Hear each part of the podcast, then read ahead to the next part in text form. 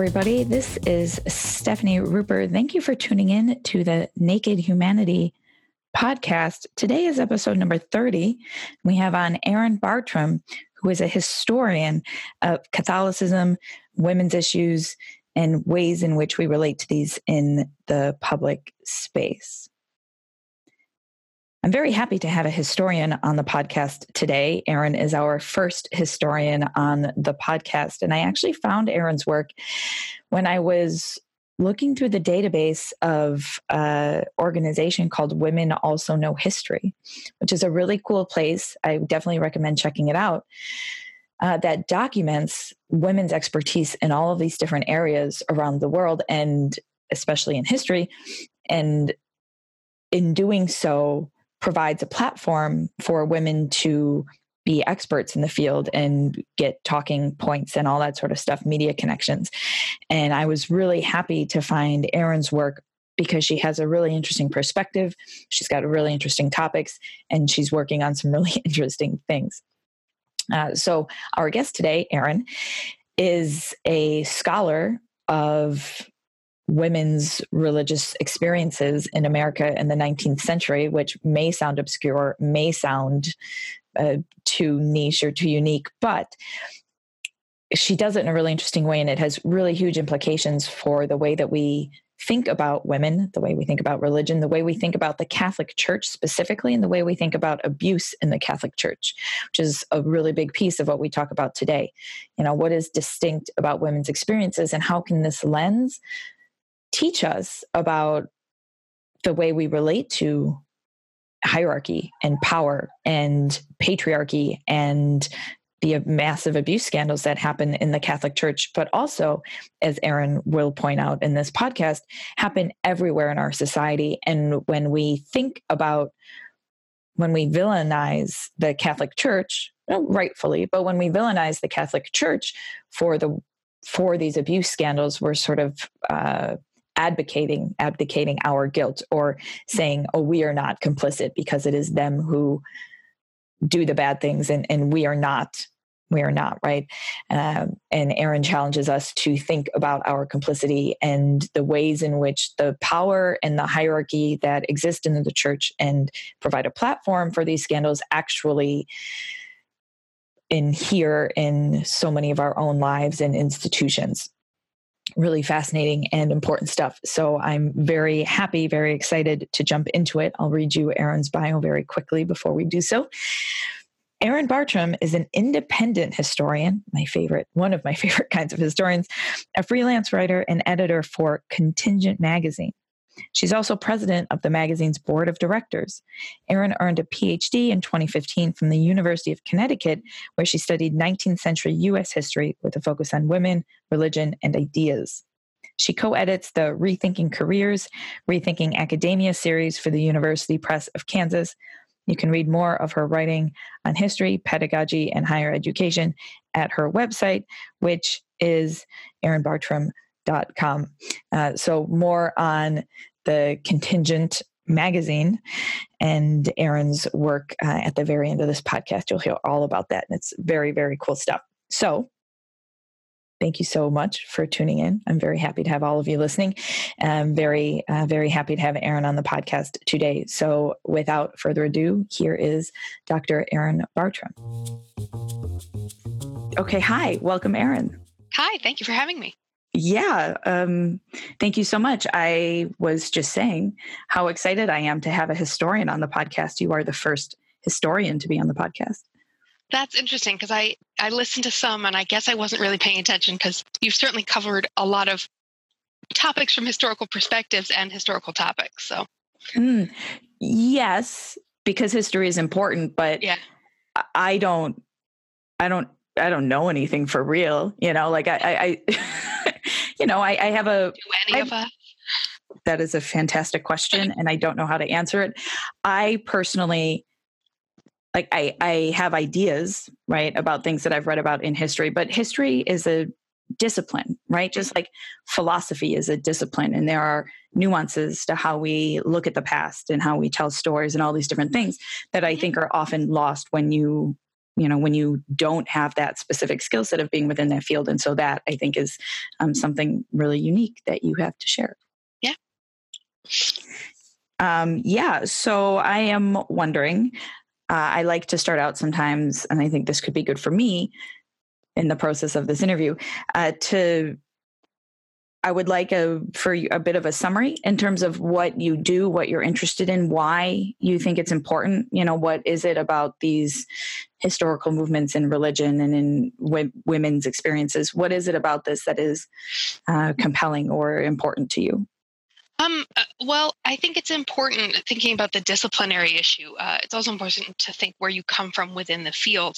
Mm. Um, in a sense, I'm distinct among historians who study religion in that I didn't initially come from that place. I mm-hmm. I wanted to study 19th century America and the history of women. Um, and many of my colleagues, wonderful as they all are, come from backgrounds where they wanted to study the history of religion. And they go in and then they find their path in different ways. Mm-hmm. Um, so actually, my work as an undergrad, uh, the work that I did in history had been some of it had been in sort of sort of early medieval England and France, and then I had uh, fallen into um, a senior project on Jewish immigration um, and sort of dominant narratives of, of immigration, and then ended up in this place. And so when I came to the questions that I ask about religion, they were coming from a place that centered women in history. Um, and so, so the thing that I was always balancing was um, we'd been, you know, there's plenty of scholarship that talks about how women, men and women's experiences in the 19th century in America and in England, um, if they they were obviously different and happened in different places. There was much more crossover than a separate spheres narrative would say, but that they were structured differently and supposed to un- be understood differently and that that these two groups of people were supposed to behave differently. And I just noticed that one of the things I was interested in, which was conversion to Catholicism, we only had scholarship about men and they were being made to stand in for everyone.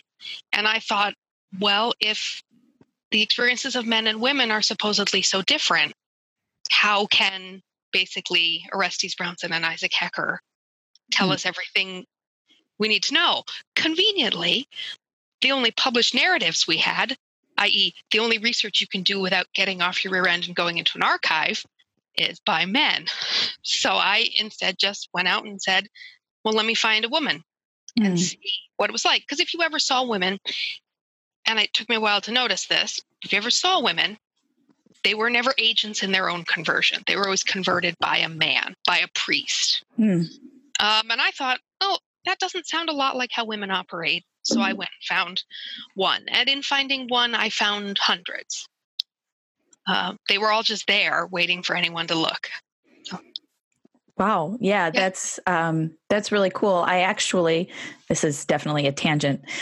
I have a another career in in women's health, and I sort of built it off of reading studies and realizing that people were using men to talk generally about human needs, human biochemical needs, and I was like, nah, these are uh, different bodies, uh, and so I I think that I think that that's really I think that's really important. You know, really. Um, really important work. So, what is it that's, I know that this is a huge question, but what is it generally speaking, in particular to the area that you work in?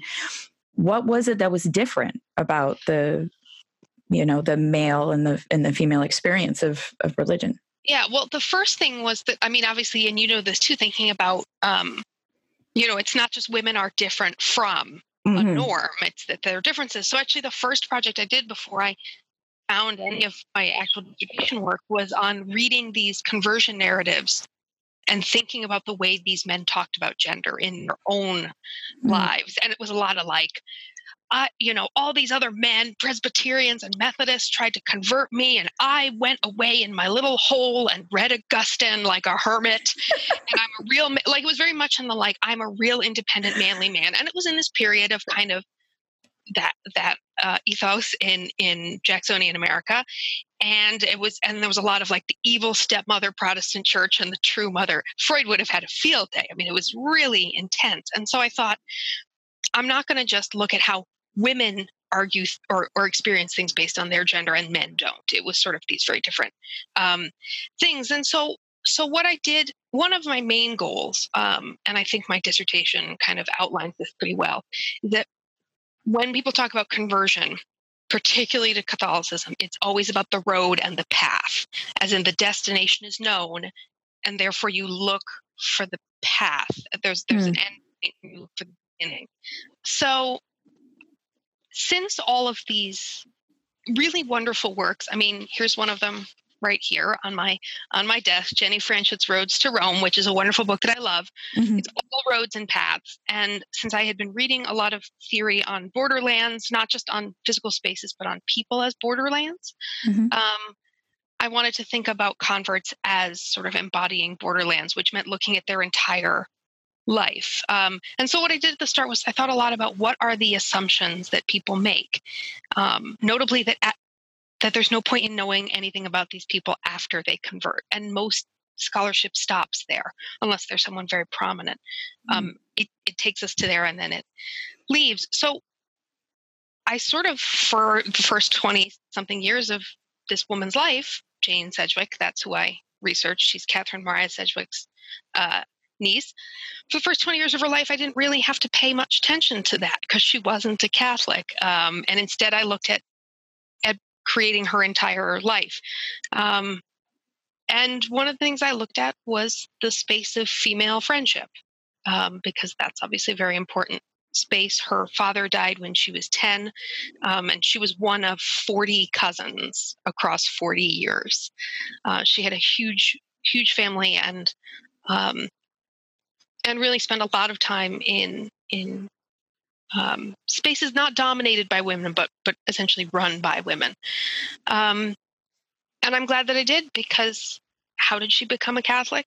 She had a friend who'd become a Catholic, who'd had a friend. And how did Catholicism become an acceptable religion for someone who was a Unitarian? I mean, Jane converted in 1853, which was not a great year to be a Catholic in America. Um, but when you see other women like you who convert but don't appear to lose any social status, uh, it becomes kind of more normalized. I also looked at the way someone's past religious experience shapes the way they convert.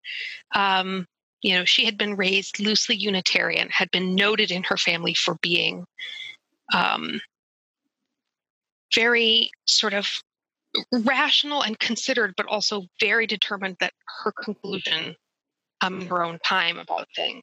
Um, and so she she actually studied for about 10 years before she became a and one of the things that I think pushed her over the edge was she sort of had written to a priest saying, Well, I'm not I I don't think I'm gonna get married, but I also don't think I want to be a nun, so I don't want to be doubly a failure in another religion. And he sort of said you can be helpful the way that you want and and she converted and when her unitarian family one of her cousins asked she gave an argument why she converted written like a proof basically mm. and then she said you know i used my unitarian rational background and i considered all my options and if you don't like it you're a hypocrite because you supposedly believe in the right of private conscience the end and okay. then I looked at the rest of her life where she kept, she didn't disappear from her family. They didn't cut her off.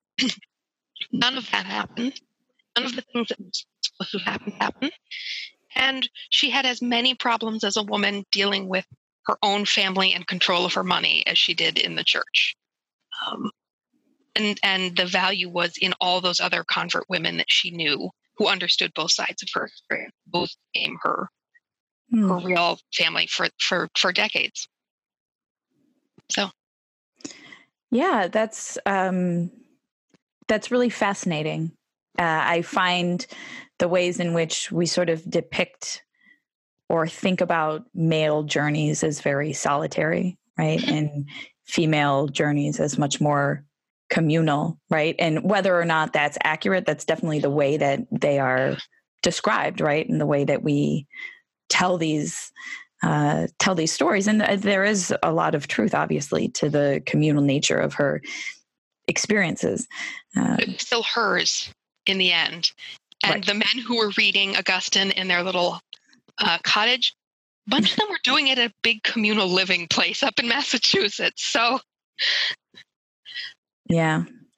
Um, something that I have read you writing about uh, is sort of this aura or illusion we have of the distinctiveness of the Catholic Church. Yeah.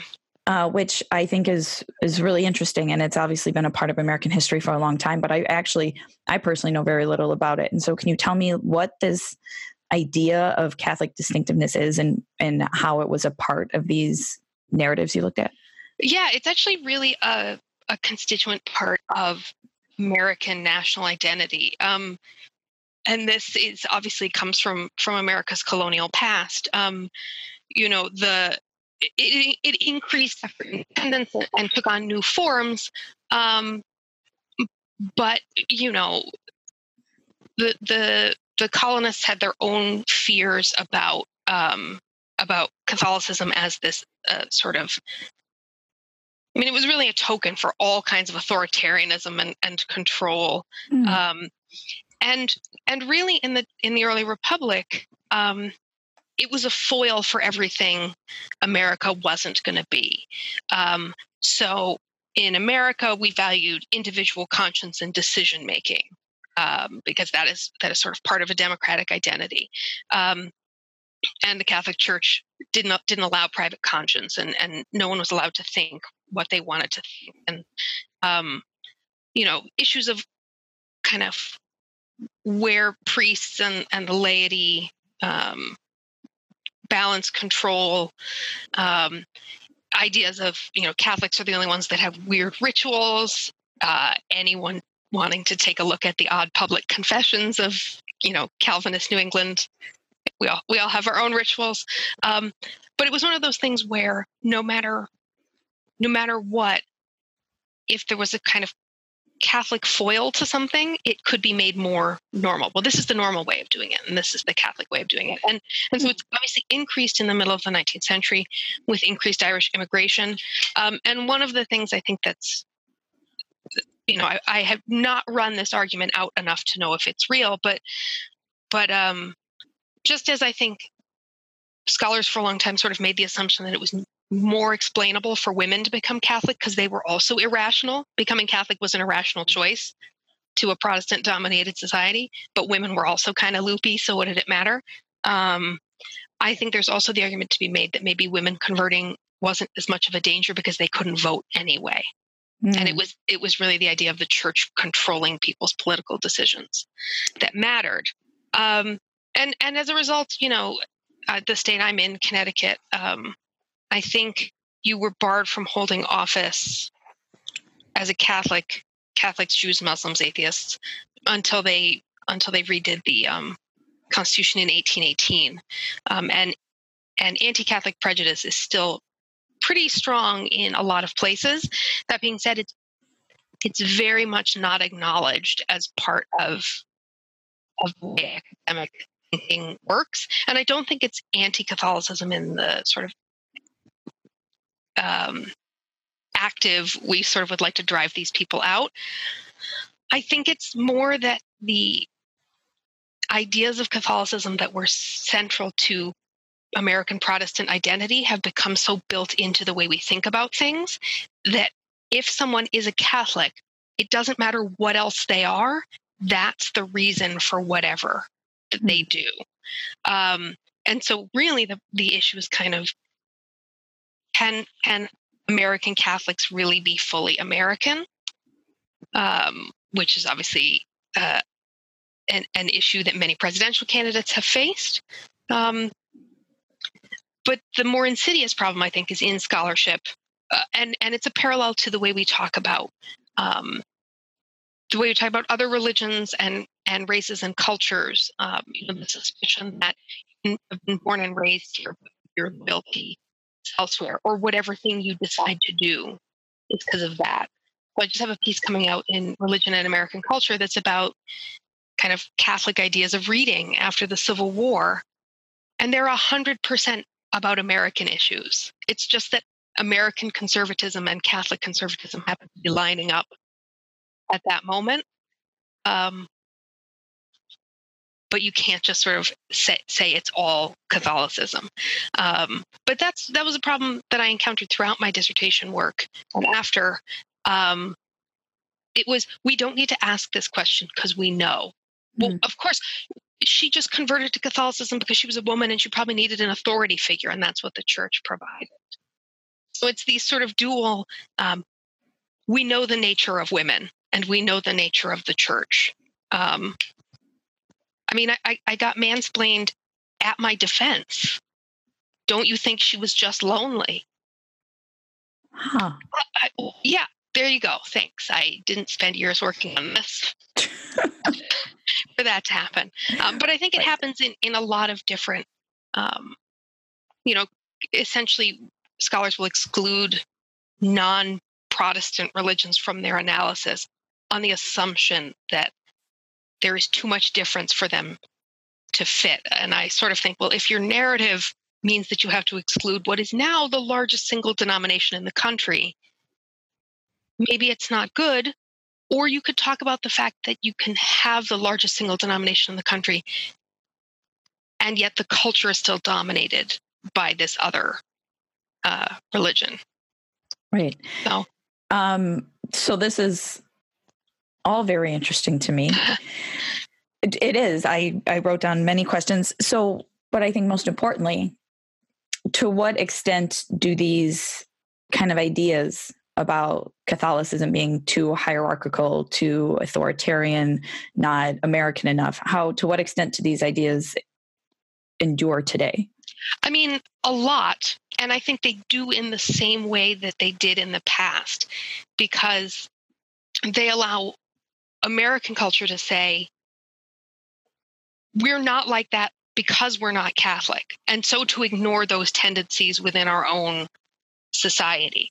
Um, I mean, I think they endure. One of the ways I see them endure, and this is this is a very simple one, but I've had enough data points that I think it's real. Teach. I've taught TA'd for a lot of sort of modern Western traditions, Western Civ type classes, where and and they always start with the Protestant Reformation, essentially. Mm-hmm. So students think that is the first time that anything in the Catholic Church ever changed. I mean, this is a longer problem with thinking nothing changed until until the Renaissance. Um, but one of the things students will always have to talk about on an exam is justification by faith alone works. And if a student gets that question wrong, and they often do, it is always in the same way. It is that the Catholic Church believed in justification by faith alone, and the reformers believed in good works. Because, well, the Protestant Reformation was about liberation, and the Catholic Church is authoritarian. Setting aside why would you get rid of a thing that said you had control over your salvation for a thing that said you didn't, but it's always well, the Catholic Church is hierarchical and authoritarian, and it tells you what you have believed on. You don't have control. It happens consistently is one of the hardest things to scrub. Um, and it, but then you also encounter it in sort of like having to be like, no, we're allowed to eat, you know, meat all the time and stuff. Um, that that there are those small things, but I think you see it a lot in, and I think you've seen it a lot um, in discussion. Uh, when the Pope, when Pope Francis came to America, I saw someone, I think it was Father James Martin, sort of saying it would be great if reporters could like use some of the correct terminology, like say, you know, mass or or priest instead of minister to some of these things. And the reporter was like, oh, I can't be expected to know every little religion's ideas. And it's like, well, it's it really isn't a little one. Right. I mean, you also can be if this is your beat, but um, and it, so it's just this sort of persistent um, idea that there's something just not right about those people. Um, their loyalty, or even if it's not about loyalty, like they do thing, they do weird things that that the rest of us don't. But I think it persists in other parts of the country more. Um, I'm I'm in New England, and I'm despite the history, I'm not sure it's as strong here. But from I have many friends in the South um, who would argue that. And though I have also been, I have also experienced the you'll hear a lot, are you a, are you a Christian or are you a Catholic? Is a common way to be asked. Hmm. Oh. Yeah. yeah, that's actually that's very interesting. I've spent a little bit of time looking at the modern religious landscape and conversions and uh, because I work in secularism, you know, trying to understand what that means. And one thing I found, and this is somewhat anecdotal based on, you know, people I know, is that Catholicism in this quality of distinctiveness is almost has an an appeal now. And i wonder right if in this sort of increasingly secular world there is a new sort of invigorated kind of draw to what I think you were referring to as the weirdness of Catholicism, which is the ritual and the long, saturated, if tumultuous history and the performativity and all of that sort of stuff is almost uh, making a comeback. I yeah, and I think I mean I, we you know, joke about the zeal of a convert. Um, Jane went to matins all the time and did all this kind of stuff. Some of it was because mm. she had didn't have to go to work um, like other people. But I think one of the things that it can do, and I think it's a bit exoticized. I mean, I think Catholicism being the space where ritual happens is a way of saying there isn't ritual here. And going into a Protestant church, as someone raised Catholic, there is a lot of ritual. It, you just don't see it so these ideas about where ritual happens yeah catholicism is weird and it's one of the reasons that it's great um, to study next. some of the younger catholic historians in, in american catholic historical association and i were sort of have been joking like next year we should have a raffle like a door prize or a bring your weirdest piece of catholic ephemera um, sort of a thing but i think that one thing people want to be careful about when they have this movement um, and i think there's this draw is that they are encountering Catholicism as it is, not as they imagine that it is. Um, and that that is, I think, a big thing for converts in in general. Um, it, you know, I I first encountered a lot of this, um, you know, among Episcopalians who were like who saw the Catholic Church as a as a more conservative refuge, um, over issues of homosexuality. And I was like, I don't think that it's going to be what you think it is. I'm just telling you I don't I don't think that it is because in America what those orientations are shaped by region as anything else. I mean, every major Protestant denomination split in the 19th century over slavery. Obviously, Catholicism didn't, and it had a slightly different orientation hmm. towards slavery anyway.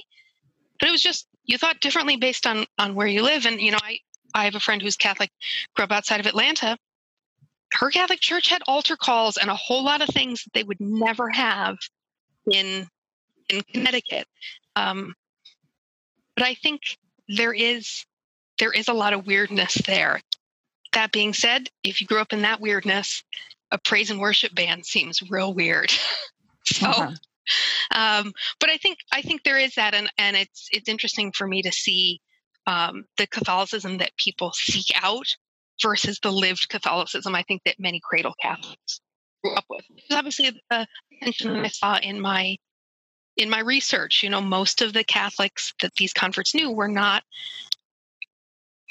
reading the church fathers in the original languages and stuff. So, um, but it is, yeah, I read a piece recently about um, about sort of young people, maybe people our age, going and living with with cloistered sisters um, in this interesting sort of secular religious hybrid community, and it was fascinating. So. Uh, what what was fascinating about it? Well, it was um, it was sort of I mean, nuns are just kind of always the most wonderful and interesting people to study anyway. But um, it was what I think was interesting was was that these were groups that thought about religion and spirituality differently, came from different angles, but were ultimately sort of not just searching for the same thing, but found the same kinds of practices useful in that search. Um, and that they were all getting on very well because there were more points of contact. And I think that's often the argument that I'm making in my own research that if you look for differences, they're very easy to find, but that oftentimes that means you are actively ignoring mm. 75%, which is similarity. Um, and and it's a little more subtle and insidious than some of the active othering. It's just the it's the assumption of difference. Um, and i suppose i was guilty of it in that you know i assumed maybe men and women experienced this differently. Um, i think they didn't experience it differently. I think they talked about it differently. Um, and that that experiencing these searches together mm, seemed to have helped these two groups see that they were doing things very similarly even if they talked about them in different ways. Hmm. Yeah. So, are there, or mm-hmm. is it an illusion that uh, are there differences, generally speaking, between the experiences of monks and the experiences of nuns, right? Because um, we they're obviously they're very separate worlds, and so I think it's very uh, easy or interesting to try to compare and contrast.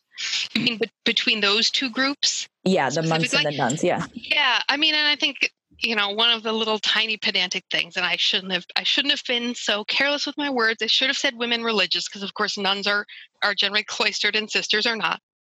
Um, I mean, I think in American history, both, but way more nuns played i mean i'm not sure how familiar you are with with the literature of like the the sexual depravity that goes on in in uh, nunneries. Oh, this was. I wonder if I can. I don't think I have a, a version. Uh, there were several sort of best-selling books of. Um, you know, I was I went to a I went to a nunnery to be educated, and then this was all the there was horrible whipping, and the priests were raping people, and et cetera, et cetera. Um, and so that was kind of it was this weird imagined kind of imaginative space for Protestants that like all of this on there. Um, I mean, I think there are really important differences for the study in, in one sense that um, vows of poverty means something different when people you're not allowed to own property in your own right anyway. Um, like one of the differences in studying women's history in you know in a Anglo-European world in general people who mostly study men don't understand. Like, imagine if the person that you're studying had had a different name for the first 20 years of her life, but you didn't know what it was, and so you couldn't find her anywhere. Now, imagine when she's widowed, she becomes a nun and changes her name again, and you don't know her last name. Just simply tracking women religious is incredibly difficult. Mm-hmm. Um, because of those name issues. Um, in the US, there's a much sort of longer and more prominent history of, of women religious as educators. Uh, you had the Georgetown convent very early, the Charlestown convent, the one that's burned outside of Boston. It's full of elite daughters who are there getting well they may be catholic but they're french you know they can they can give them the best education the sisters of st joseph in st louis um, set up i think one of the first schools for the deaf and didn't realize that it wasn't allowed to be integrated until the good white folk of St. Louis let them know um, that this wasn't acceptable. Um, so there is a much longer history there, I think, um, than with than with monks and brothers. Um, I think in America, most people are likely to encounter those orders in their own.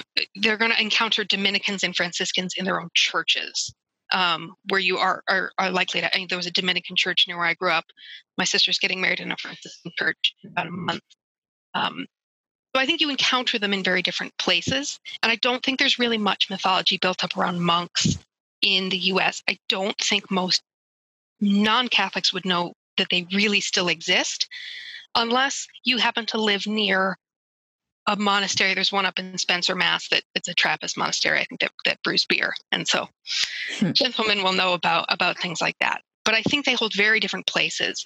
If you if you were can ask most people in America, I think they'd think there are priests and there are nuns, which helps reinforce this idea that sort of you know, there is no female equivalent, you know, there are no female priests, but there actually are male, you know, members of religious orders that that are on the same level with nuns, but you just don't talk about them, which reinforces as a hierarchy.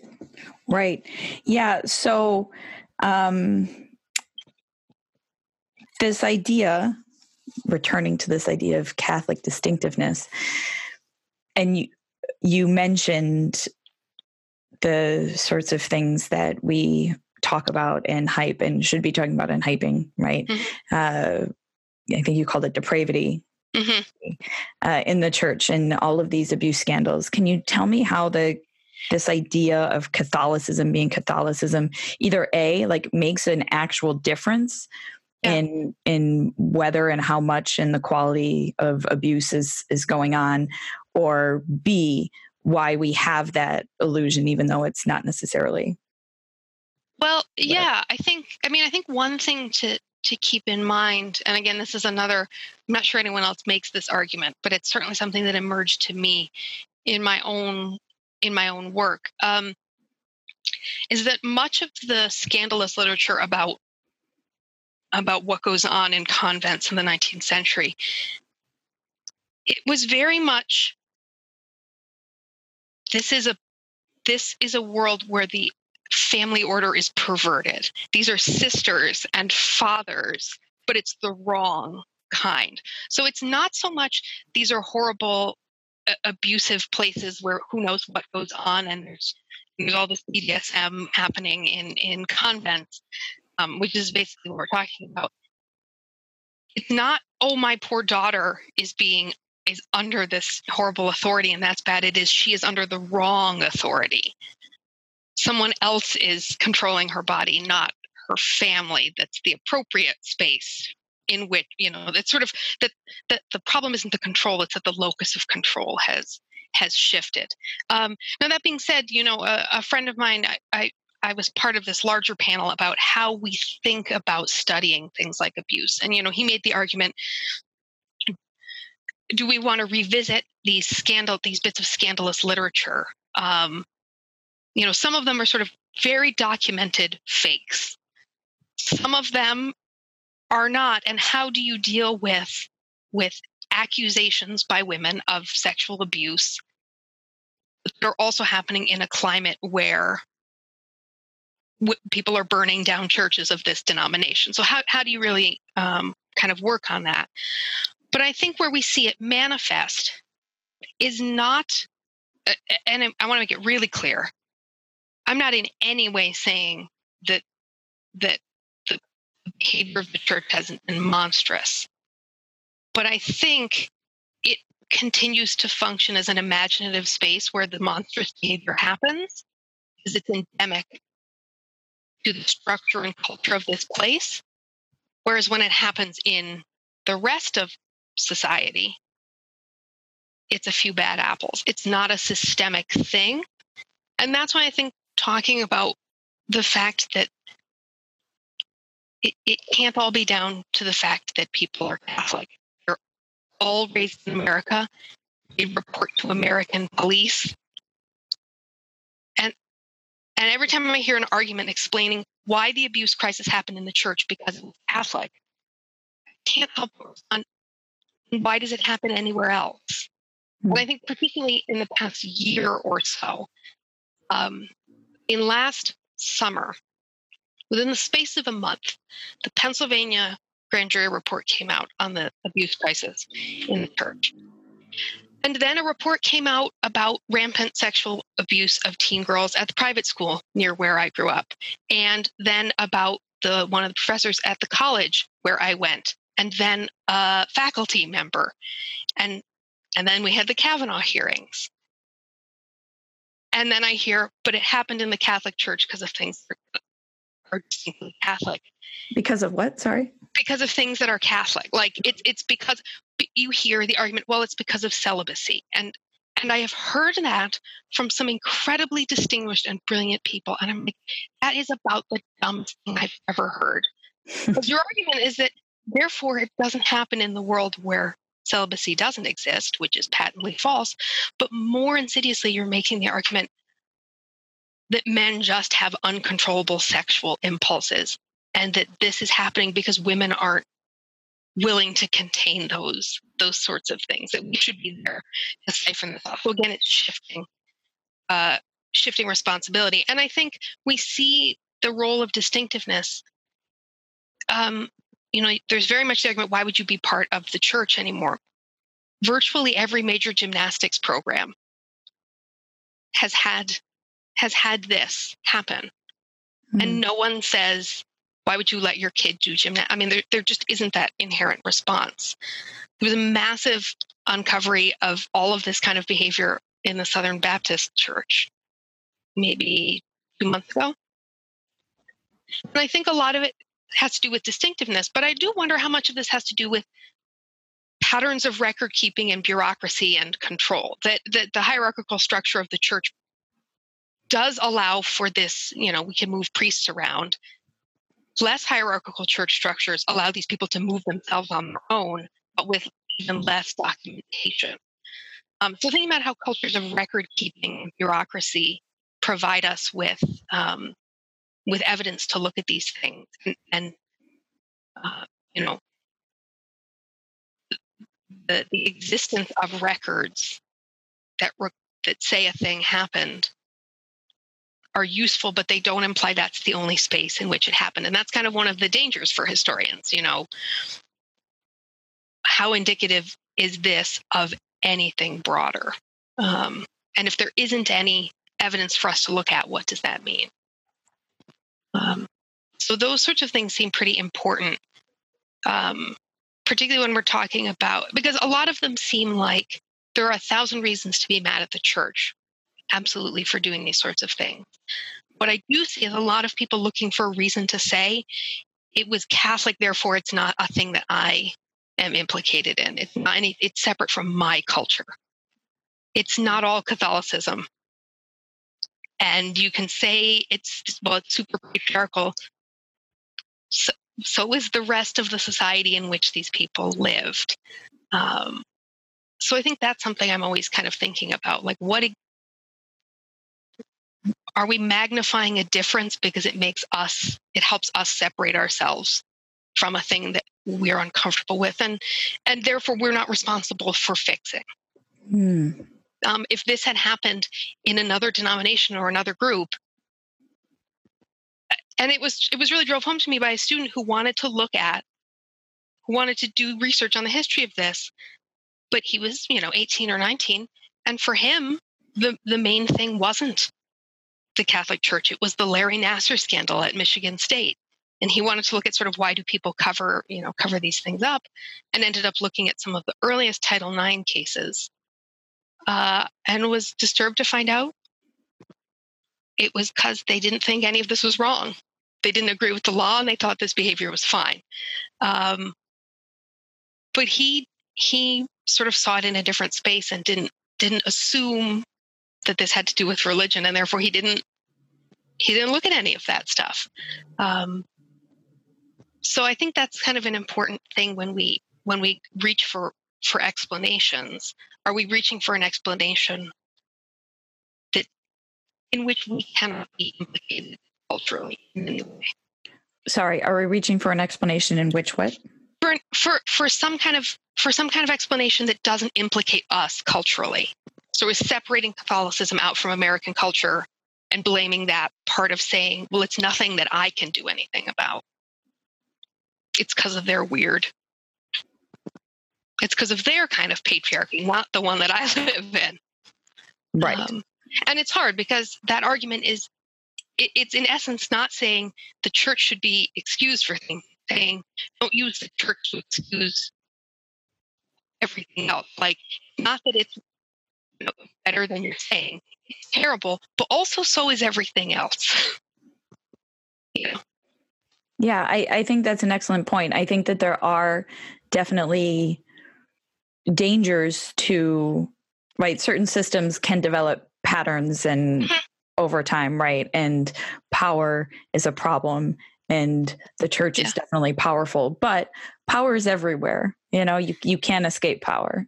Yeah, so thinking about what in this situation when you look at something like rather than assuming that the differences are the thing that made it happen, sort of actually looking and figuring out how much did this matter? I mean, it was kind of what I had to do with the life of all of these converts.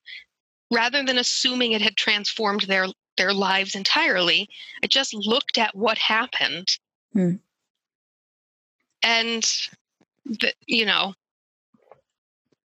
that that was it you started with the evidence as opposed to the assumption and and and the danger i think of ideas of distinctiveness and difference is that it short circuits the search for evidence of the time we don't need to ask this question because we know the answer um, and i think the intersection of of women's lives and religion um, I mean, the, the first response to my dissertation question from a lot of senior scholars when I started was, well, there probably aren't any.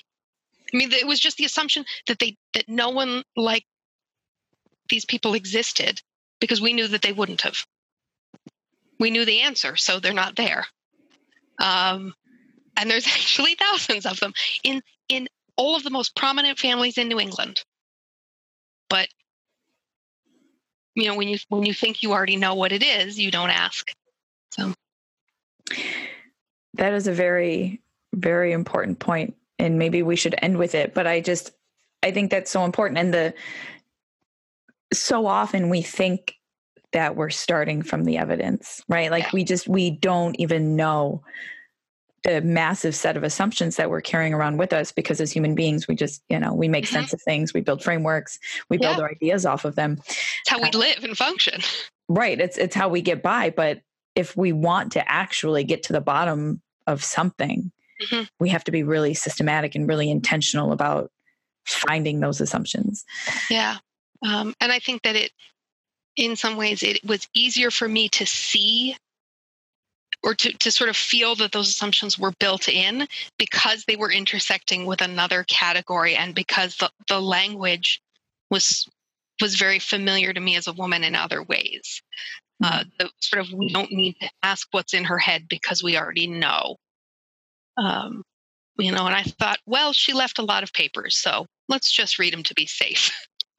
Yeah, and and that's I, that's an assumption that we carry about women all the time, right? In questions of consent, like, well, I don't need to ask because I know that she wants it. You know, um, I know um, it more than she knows her own mind. I mean, the, right. the idea that that um, you know, it was framed in a positive way, it was sort of like she met a priest and he told her about things and it was good. The bad way was she was seduced by a priest. And really, what it was was all these women did all the work, basically, passing books around and counseling each other. And then when it was time to do the stuff with the water and everything, uh, I mean, a lot of them were Unitarian, so they hadn't even been baptized. The women decided amongst themselves who would be the best priest for you to go to who is the best confessor for you? And then they brought the guy in as the closer because he had to do the sacraments. But it was it was basically all their choice.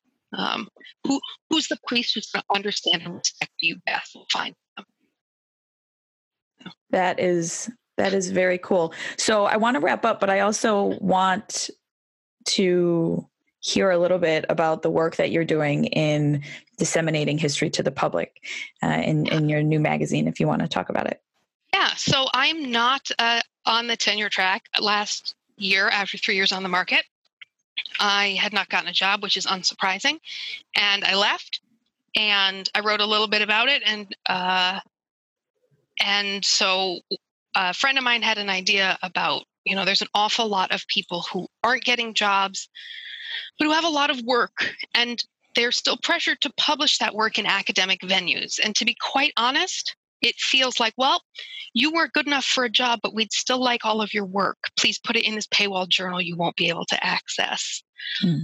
for no money. Um, and we sort of thought, what if we had a magazine that focused on the work of non tenure track academics, but that paid them for this work and that sought to publish kinds of history that don't get published in lots of magazines and newspapers now.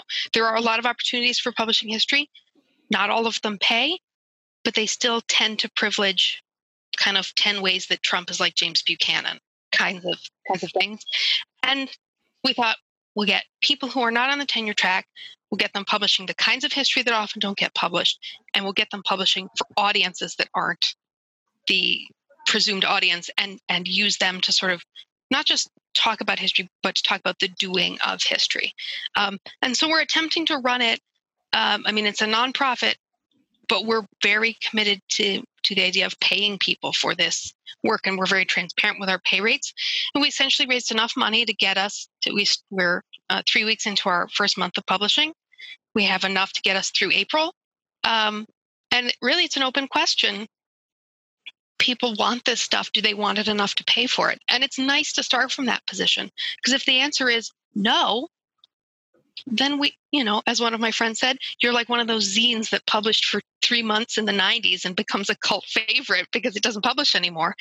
We just won't put this out if if there isn't the money. So for tenured faculty who say oh i wish there was something i could do but my dean i can't get a line well this this is a thing that you can do. Um, so yeah, and we've published some some interesting pieces on hunting for living dinosaurs and white men avoiding the Confederacy hiding in swamps, um, and a wonderful comic about about museum exhibits that has gone pretty viral. So we're trying. We're doing a piece this week on the history of a, a cookbook in India um, and the history of circuses under the Nazis. So, yeah, trying to trying to do some interesting stuff from people who don't have a secure job as historians most of the time. That's really great. What's it called? It's called the magazine is called Contingent. So obviously play on the contingencies of history and contingent academic labor. I like contingent faculty, yeah. Um, which for listeners who aren't in academia is a word, uh, contingent faculty, uh, for people who don't have steady jobs. Yeah. Um, provide a course. Yeah. yeah. It also happens to be one of my favorite words. oh, good. It's got, it's got a really nice meaning to it. You know, it's very symbolic, contingent. Well, that's why I love art. We ha- we paid someone to do the graphic work for the because everybody gets paid. And we talked through contingent with this um, this here at, at, a, at a nearby university. We talked through the meanings of contingency and the logo that she came up with for the magazine. It was one of those things where we all saw it and we were like that is the most perfect oh good. depiction of this concept. Really great.